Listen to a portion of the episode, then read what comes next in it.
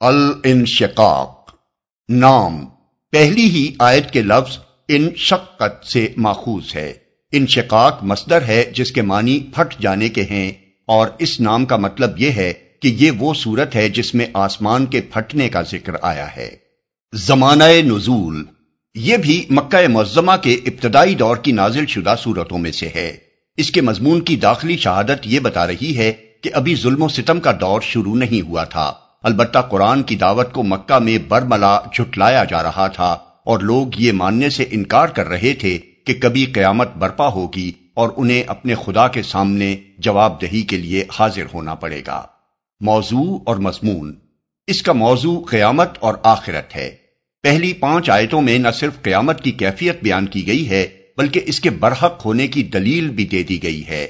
اس کی کیفیت یہ بتائی گئی ہے کہ اس روز آسمان پھٹ جائے گا زمین پھیلا کر ہموار میدان بنا دی جائے گی، جو کچھ زمین کے پیٹ میں ہے یعنی مردہ انسانوں کے اجزائے بدن اور ان کے اعمال کی شہادتیں، سب کو نکال کر وہ باہر پھینک دے گی، حتیٰ کہ اس کے اندر کچھ باقی نہ رہے گا۔ اور اس کی دلیل یہ دی گئی ہے کہ آسمان و زمین کے لیے ان کے رب کا حکم یہی ہوگا۔ اور چونکہ دونوں اس کی مخلوق ہیں، اس لیے وہ اس کے حکم سے سرتابی نہیں کر سکتے۔ ان کے لیے حق یہی ہے۔ کہ وہ اپنے رب کے حکم کی تعمیل کریں۔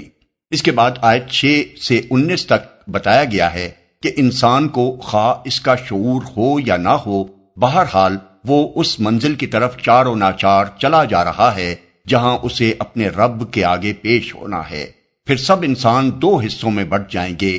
ایک وہ جن کا نامہ اعمال سیدھے ہاتھ میں دیا جائے گا، وہ کسی سخت حساب فہمی کے بغیر معاف کر دیے جائیں گے۔ دوسرے وہ جن کا نامہ اعمال پیٹ کے پیچھے دیا جائے گا، وہ چاہیں گے کہ کسی طرح انہیں موت آ جائے، مگر مرنے کے بجائے وہ جہنم میں جھونک دیے جائیں گے۔ ان کا یہ انجام اس لیے ہوگا کہ وہ دنیا میں اس غلط فہمی پر مگن رہے کہ کبھی خدا کے سامنے جواب دہی کے لیے حاضر ہونا نہیں ہے۔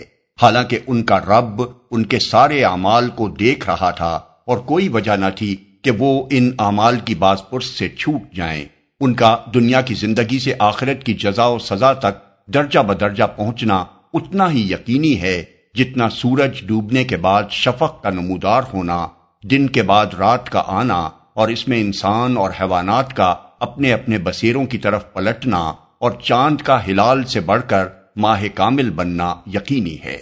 آخر میں ان کفار کو دردناک سزا کی خبر دے دی گئی ہے جو قرآن کو سن کر خدا کے آگے جھکنے کے بجائے الٹی تکذیب کرتے ہیں اور ان لوگوں کو بے حساب اجر کا مجدہ سنا دیا گیا ہے جو ایمان لا کر نیک عمل کرتے ہیں۔